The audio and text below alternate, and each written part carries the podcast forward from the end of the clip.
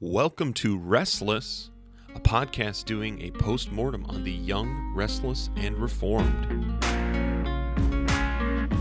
I am your host, who has not graduated from Sam seminary, Matt Klein, and I am joined, as always, or as I always will be, by Pastor Michael Bowman.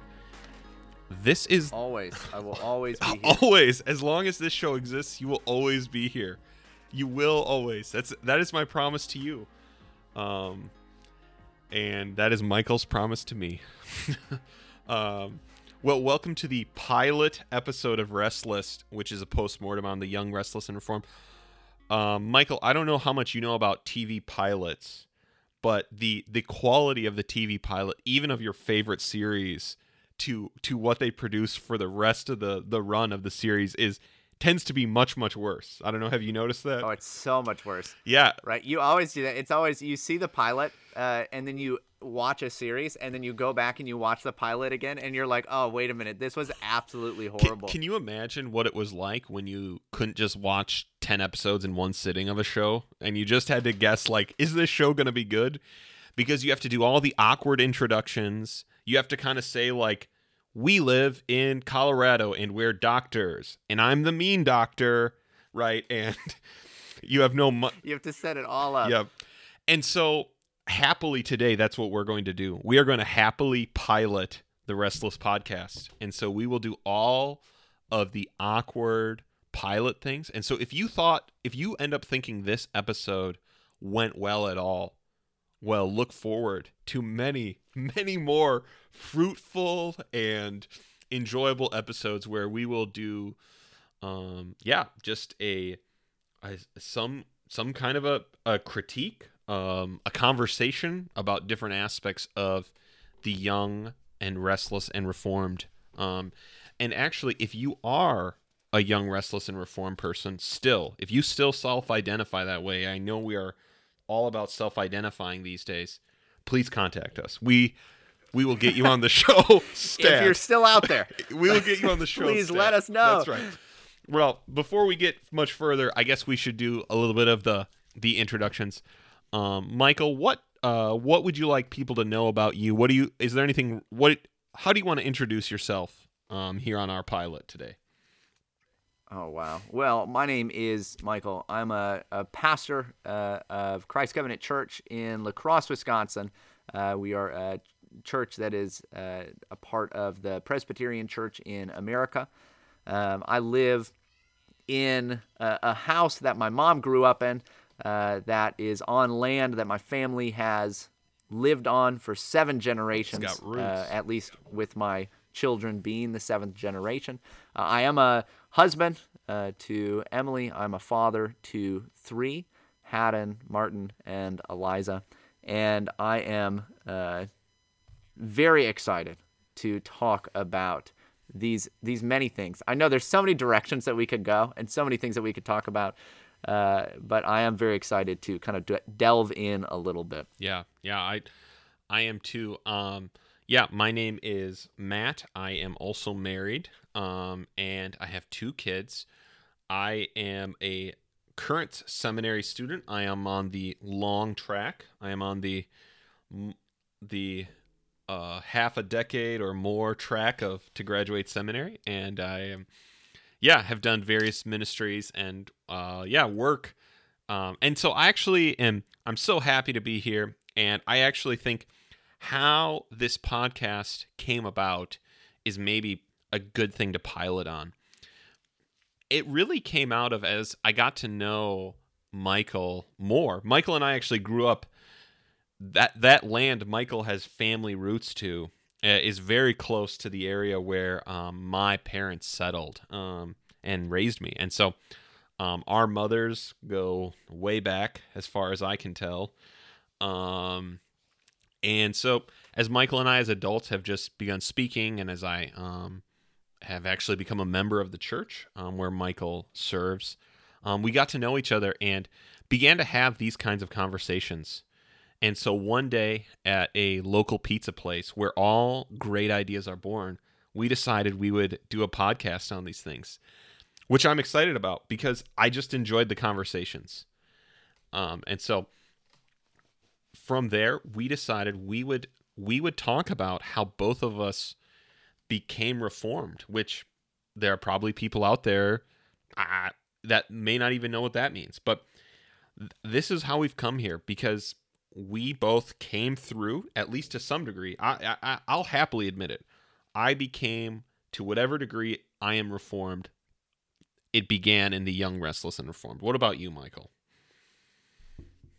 Yeah, very much so. Uh, it's it's hard for me to like directly place things. This is I I sometimes feel, and we've talked about this, that you know I'm probably not the right person to talk about this stuff. Not because I wasn't very much like uh, kind of swept up into this movement, but I was never like close to the center. I, I I didn't go to much of like the big conferences or anything like that.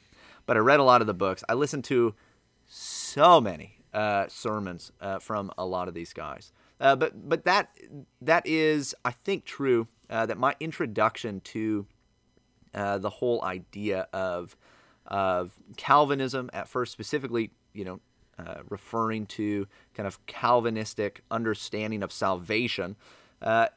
Moving from that, like that, that came through the you know the the teaching ministries of many of these big names, right? Mark Driscoll, Matt Chandler, and it was kind of through that that then you know I began to move into uh, hearing from others like R.C. Sproul. Yeah. Uh, and right. from there, that you know, I was able to kind of uh, continue my understanding, my growth uh, into this more historic understanding of the faith. Yeah, I, I think we probably should be very clear. Michael and I are as about as far as possible from the levers of power and influence inside of that's right. evangelicalism or as we will lovingly call it big eva or reformlandia. I i mean it it are we the right people? It, it, it is a good it's a reasonable question. I you know i'm very familiar with i'm a i'm a big i'm a big podcast consumer um, which is maybe why i'm willing to give this a try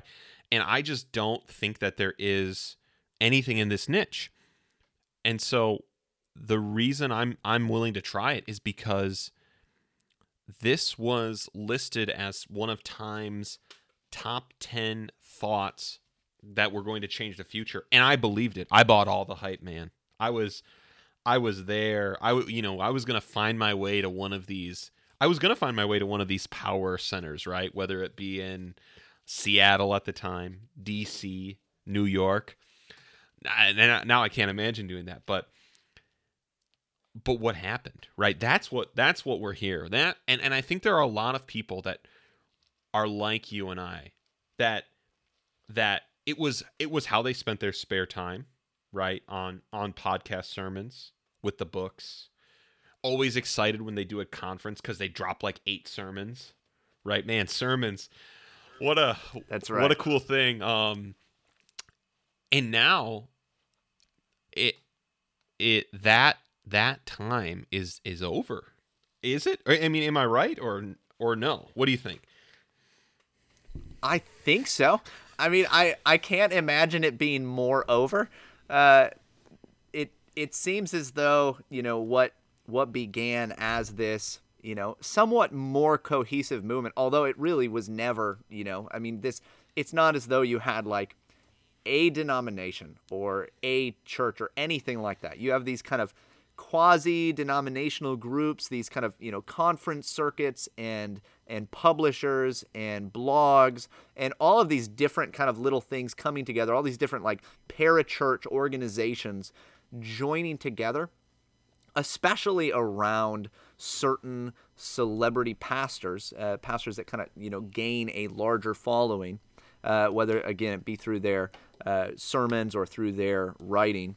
And uh, all of those things kind of converge together, you know, around, you know, uh, that, you know, this is the, the together for the gospel kind of thing, right? right? Like the T4G, we're, TGC, right. all of the we're, letters, we're, and like we're all going to come around these, like these little things we're all going to join together and it seems like some of that has continued in various ways but uh, there's definitely been uh, a, a breakdown. The the movement itself doesn't seem to be near as cohesive as it was for that you know that short window of time.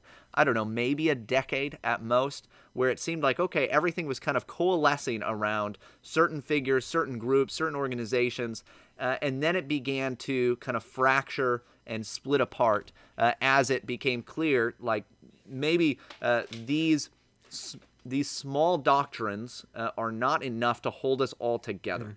Mm, mm. Uh, and so that kind of started to diverge. You didn't have accountability systems uh, where all of a sudden, you know, you would have these scandals amongst somebody and you didn't really know what to do because you're not a church.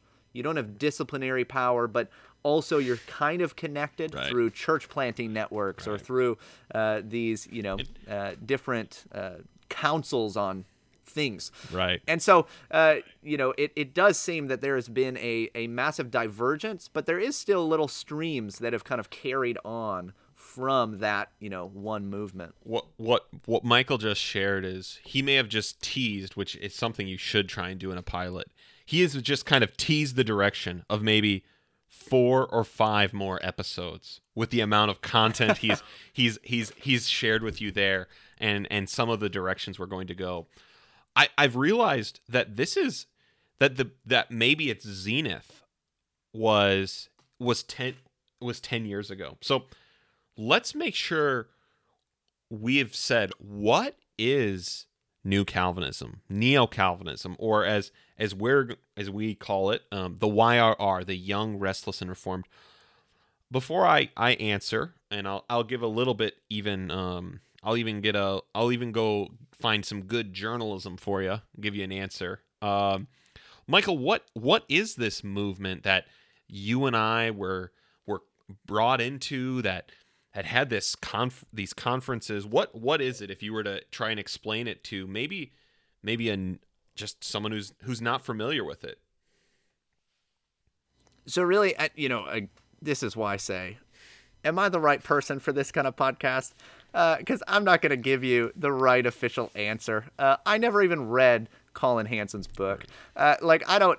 But he I might for this show, right? But he what, might like, for this show. What I would, uh, how I would explain it to somebody is basically you have, especially like it, it kind of uh, you know we can kind of look back about a decade ago you know around 2019 2010 is kind of like the the pinnacle in some ways of, of what it was, but it had been building for uh, several decades, where you have within broader American evangelicalism, uh, you have uh, certain figures uh, that began to teach aspects of the Reformed faith, specifically uh, a, a, Calvinistic soteriology. Sometimes this is right. you know uh, broken out as you know tulip, but basically just to simplify it the most, just to say, you know, that God is sovereign in the salvation of sinners.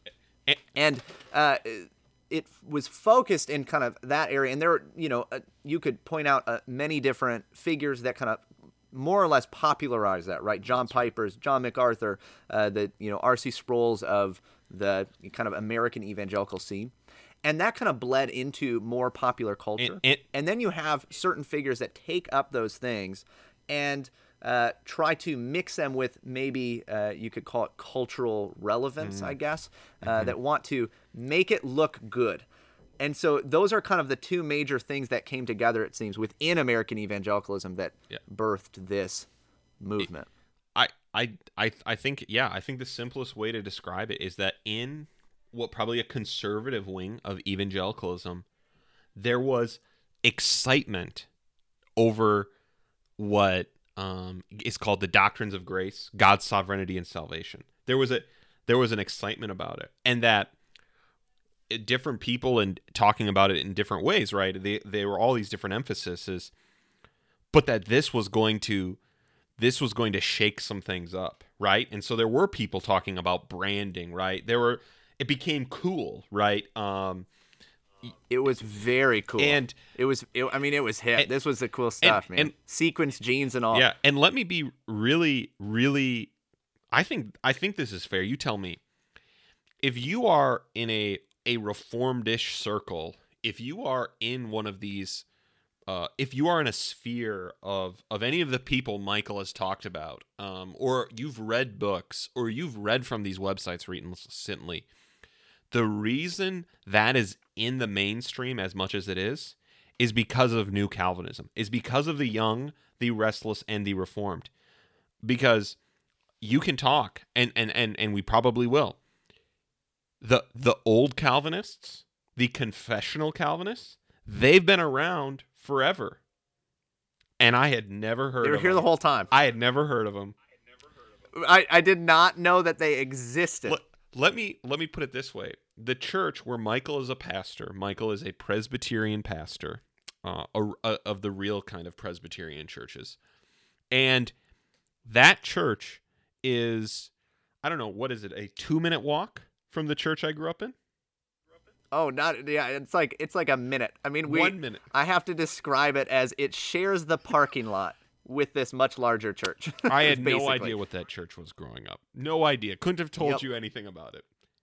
And so, and I, and I think that's, and I think that is, is, is what it gets the case. And so, you know, why do, why does it, why did it get this term young, restless, and reformed? It comes from um, Colin Hansen, who Michael already mentioned, wrote a book called The Young, Restless, and Reformed. And he was working with Christianity Today and trying to identify these trends in Christianity. And so a lot of the other um, writers at that time at Christianity Today were really interested in this thing that is totally dead and deserves no podcast called the Emergent Church. Totally dead. I think that's gone. And I have not heard that term in so long, but it was all the rage to talk about. That's right. And and Colin Hansen noticed in the uh, he was a seminarian apparently at the time, and he noticed in the college ministry where he was serving, he didn't see anyone reading those emergent books. He didn't see that gaining popularity. He saw them reading John Piper and listening to sermons from these these new Calvinists, these conservative evangelicals.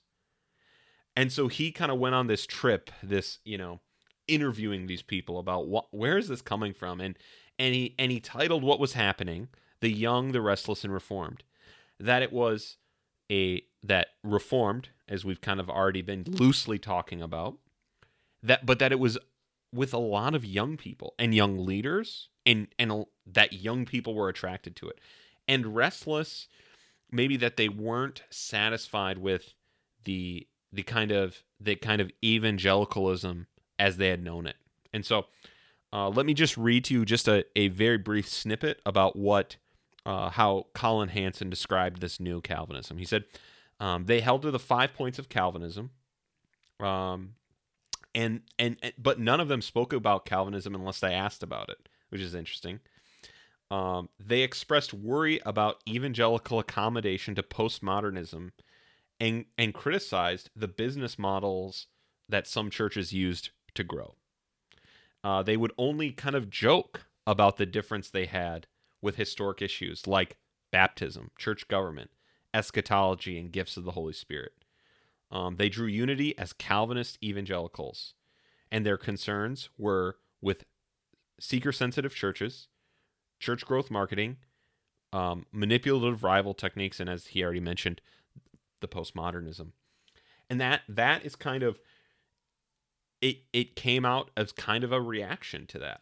Um that that is what the YRR is. That is what we are doing a postmortem of um, today. So here's the question, Michael: Are we ten years too late?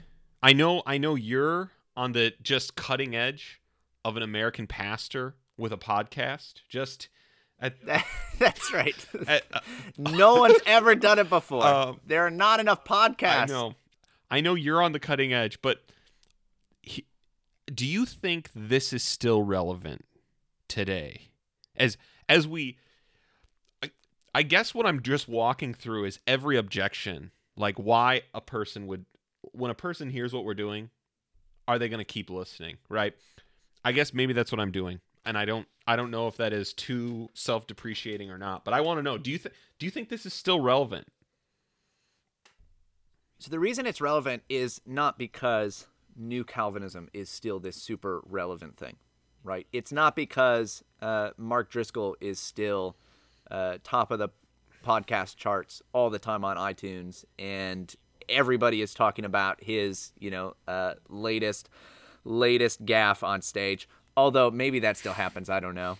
Uh, I, I, but would know. uh, like the the reason that this uh, we think anyway that this is relevant is because we think that there are a lot of guys basically like us uh, who either uh, came through this movement and are now at the place where we would say, okay, I, I have a I believe better understanding now of uh, kind of a, a, a comprehensively reformed faith and what that looks like to live out in ordinary life and it's no longer maybe driven by a celebrity culture or a, a kind of revivalistic culture. Uh, we are uh, kind of uh, at the place where maybe you could say we're no longer restless. Uh, we're, we're growing out of that and growing up. Uh, but we still kind of look back and want to know okay, what happened here? Right? what, what was the purpose? Why did God allow this to happen? Uh, what good has come out of it? What was bad about it? I mean, we want to, you know, uh, talk about this thing that we have been a part of and influenced by, uh, especially as even in the last couple of years, you do have, uh, you know, high profile members of this movement uh, falling away from the faith yeah. and denying Christ or things like you, that. Uh, and then on the other hand, I, I, think there are a lot of guys like us too who uh, are maybe not quite there yet, uh, who still have learned a lot from that movement, but are sitting in their you know kind of typical evangelical church. They wanted to see some changes happen. Uh, those things haven't happened, except maybe you know the Gospel Coalition articles are now shared around a little bit more, but nothing's really changed. And there's still that kind of restless element, you, still a mm-hmm. little uh, bit of uh, disappointment in where American evangelicalism is, but are not sure where to go from there. What are the next steps? What does faithfulness look like? I want to I want to stake my flag in the ground that it is relevant today. Now, I think Michael and I for very for different reasons, I think we probably live in a bit of a bubble where where these books, these conferences I, I don't want to say they've well, no, I'll say it. They've lost their luster for us probably. Um there was well we will we michael and i are going to tell our stories through it in a coming episode. And so you'll you'll hear more about that then. But you know i just did a i just did a quick i just did a quick search. Matt chandler sermons for example he's still preaching. He's still out there. His sermons reliably get five to ten thousand views on youtube not counting any any other source right? Um if you know what the alexa rankings are it's it, it ranks every website in the world in most visited. So I just quick looked up. Uh, the Gospel Coalition is number 5,934. Now, that doesn't sound that high, but for every website in the world, a website somewhat dedicated to I don't know what it's dedicated to anymore, but a website that was dedicated to a resurgence of Calvinism and evangelicalism to be in the top 6,000 websites that exist in the whole world.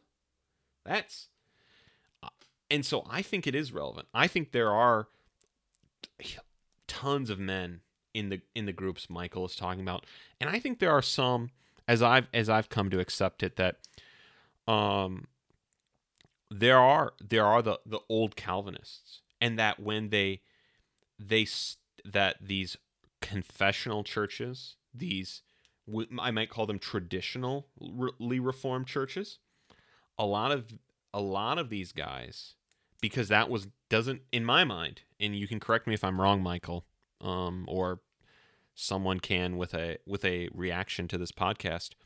Um, that that that the things about the traditional reformed churches that's never what this was about really and so they're not comfortable joining those churches either right so it's not like i can just walk across the parking lot to the church now. Um, That's right. because I get there and it's it's still not what I I thought I was cutting my teeth on. Um, and so it, it, there's this. I think that it's this dissonance dissonance that I want to work through. And so I think the other thing you've mentioned, I, and it sounds like you're you're willing to address it here, are we going to address this? You know, we were all we were all together for the gospel. We were all in this together. That was that was another big thing about this. And it feels like we're splintering now. Doesn't feel so much we're all friends, our differences don't matter as long as you're a Calvinist. Are what are we going to have to are we going to have something to say about the splintering, this breakdown, whatever we want to call it? Yeah, I think so. And so uh, you could, uh, in a lot of ways, show that so much of neo Calvinism was uh, at least driven by, uh, you know, other cultural factors uh, that, you know, kind of moved people in this direction.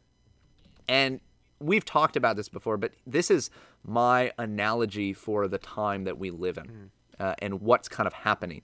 When you look all over, and it does seem like things are splintering, things are becoming chaotic. Uh, this is within the church and outside of it, at least in uh, Western culture. It seems like there is there is uh, increasing division, partisanship, divides, and so that that kind of uh, you know bringing everyone together around kind of you know a, a, a small group of doctrines, uh, even though we disagree on so many other things, just does not seem uh, near as possible at this point, uh, looking you know ten years later. And uh, my analogy for this would be to look to uh, the time of the judges in Scripture. And so, uh, you know, I would say basically we are living in the time of the judges. And what I mean by that is that uh, the time of the judges was a time when uh, everyone did what was right in their own eyes, right? and everybody kind of uh, decided their own way, went that way. Everything was kind of fractured. There was no uh, cohesiveness to uh, the culture at large amongst the people of God. Uh, and in the midst of that, uh, it was very easy for you know different groups to begin to kind of splinter off and uh, go their own way, worship idols, turn away from the true God, and that was just kind of the norm. Mm-hmm. And uh, what you see throughout the book of Judges is at different times when people do cry out to God, God raises up certain men uh, that are able to uh, judge the people, and uh, a woman in the case of Deborah. Uh, and for a time, there is this uh, seeming revival amongst the people, or there there is a, a it seems as though people are finally turning to God and you could call it like a revival. You could call it a social movement, whatever you want to call it. Like people seem to be repenting of their sin and really excited about following God all of a sudden. Mm-hmm. But what happens is that uh, these men, at least in the time of the judges, are uh, a reflection of the people themselves throughout the book of Judges, uh, the judges themselves that are raised up get worse and worse and worse, leading all the way to Samson, who, uh, you know, in children's story Bibles is this great hero of the faith, and in some sense he was right. right. I, I, don't want to discount that. He was a he was uh, a man he, of faith. He is mentioned Hebrews as 11, a hero. Right? He was a man of faith in Hebrews 11. He, exactly, he was a man of faith. But part of the the purpose of the book of Judges is to show you how horrible the situation was that Samson was a hero. Like that's right. like that's how horrible it was because this guy was a hero. He was horrible, right? He was a philanderer. He was he was uh, he was uh, messing around with all kinds of women. He was just a mess, right? Uh, and the the best thing about him was that uh, he prays at the end that God would give him just one more chance to destroy his enemies. And uh, so you're supposed to think, wow, things are so bad that God has to use someone like Samson.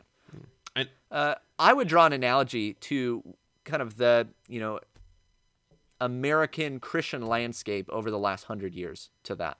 At various times, God has raised up certain high profile men, sometimes, you know, groups of men that uh, seem to bring about some manner of revival. It seems like people all of a sudden are interested in following God. You could you could put someone uh, like a Billy Graham in this sure. uh, into this list, you could also talk about people like we're going to be talking about, right? The Mark Driscolls, the Matt Chandlers, so, those sorts so of. So, Michael, men. are you saying Mark Driscoll was our Samson? I I don't know if I want to go that That's far, right. but maybe Yeah. right? Maybe maybe we could say that. Yeah. Uh, that's a that'll be one of the T-shirts that we make. Ooh, that's that's good. Uh, Mark Driscoll is my Samson. Uh, but what I am saying is that it's. I, I think you can draw an analogy to say uh, God did do some remarkable things through this movement, despite the incredible flaws in those who were leading it uh, and those of us who were a part of it. That's right. Right, like it. Like those leaders are a reflection of the people. It, it goes both ways. In other we words, we wanted the leaders we got. We wanted we we and we deserved the leaders we got. That's right. We absolutely did. And uh, so this is what I would say though, and here's the hope in the midst of it. And this is what we want to get to. We don't want to just be destructive, uh, and we don't want to just deconstruct. We also want to build up and encourage and uh, move toward a, a deeper form of faithfulness. And uh, the encouragement in Scripture during the time of the judges comes from the book of Ruth. I often ask people, you know, what is the answer in the Bible to the book of Judges? Like, what's the answer to the time of the judges? How does God change that situation? And uh, the answer that I get every single time is the monarchy, the king, mm-hmm. that like a, a, king is given. And that's not technically wrong. Uh, that is true. But there's in between uh, there is this book that is often forgotten about uh, between First Samuel, when you have the king come on the scene, and Judges. What is this little book? Ruth. It's Ruth. And Ruth starts by saying this happened in the time of the Judges.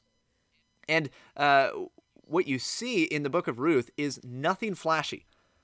Right? It, it's not exciting.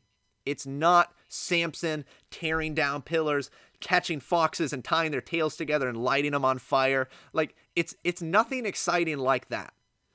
It's just a, a regular woman who decides to take responsibility for those family members that God has put around her uh, to live day to day in faithfulness to God, and how God provides for her in that, how God is gracious to her, and how God uses that uh, in the long run to bring about the monarchy. Right. Right. R- Ruth becomes uh, someone that is in the line of King David, and later on, obviously, Christ the Messiah.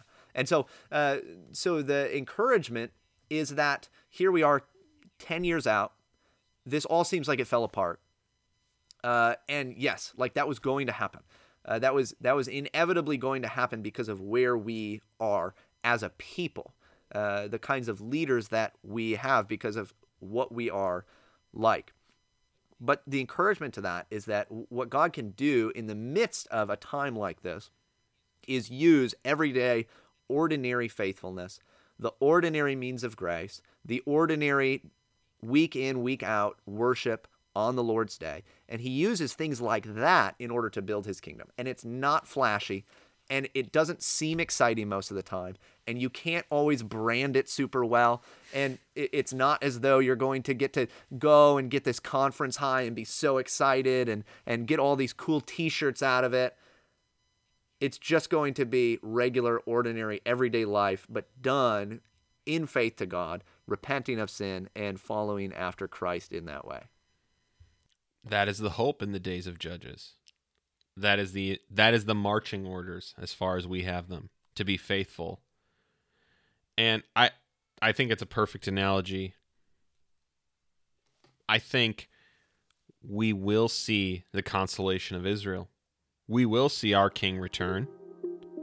But until then to go forward in faith and everyday faithfulness Thanks for checking out the first episode of Restless. We'd love to hear from you with any feedback about the show, or if you happen to have Mark Driscoll's contact information for an interview. And right now, just in case Mark or anyone else is wondering how to get in contact with us, you can email us at restlesspodcasting at gmail.com, and we may use it in a future show. Please do all the subscribing, rating, and reviewing everybody asks for for their podcasts.